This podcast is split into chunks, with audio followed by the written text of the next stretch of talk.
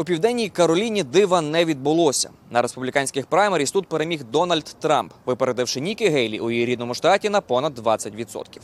Це вже четвертий штат, де Дональд Трамп здобуває впевнену перемогу. Аналітики та оглядачі кажуть, що після цього республіканські праймеріс де-факто закінчилися. Втім, Нікі Гейлі залишається у перегонах і продовжує свою боротьбу. Для республіканців у південній Кароліні були важливими питання кордону, питання економіки та повернення, як вони кажуть, гідності до Сполучених Штатів Америки. У річницю повномасштабного вторгнення, а саме тоді відбулося голосування. Я також запитав у них, чи важливими для них є питання зовнішньої політики, зокрема підтримки України. Ось відповіді як прихильників і Дональда Трампа, так і Нікі Гейлі. We must save Ukraine. Vladimir Putin is a, a murderer, nothing short but a murdering beast, and he must go. I do feel that we need to look in Ukraine. I do support Ukraine, but at yet time, if you do listen, there's a lot of bad things that go on in Ukraine. That might not be the nation that we fought. I initially did support Ukraine. I'm wondering if maybe we should back up a little and relook at this. Um, not as much as, as other home home uh, specific issues.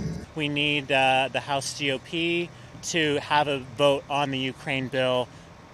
As soon as they're back in session, they should not be out of session now. They should be voting and supporting our allies and other critical issues. Well, I think they should give Ukraine some more money.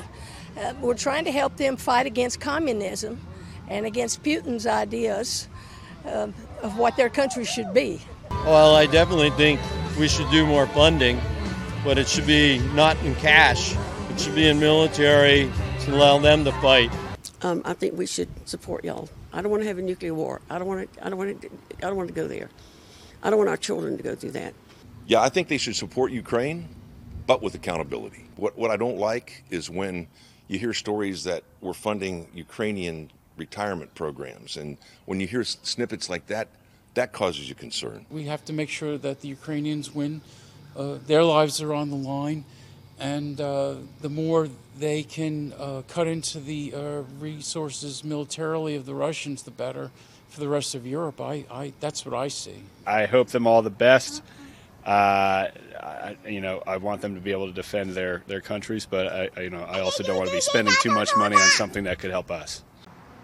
Такими були відповіді республіканців у південній Кароліні. Наступні праймеріс заплановані вже на 5 березня у 15 різних штатах. Ми будемо за ними уважно стежити, а ви стежте за нами. Із південної Кароліни Остап Яриш, В'ячеслав Ілюшкін для Голосу Америки.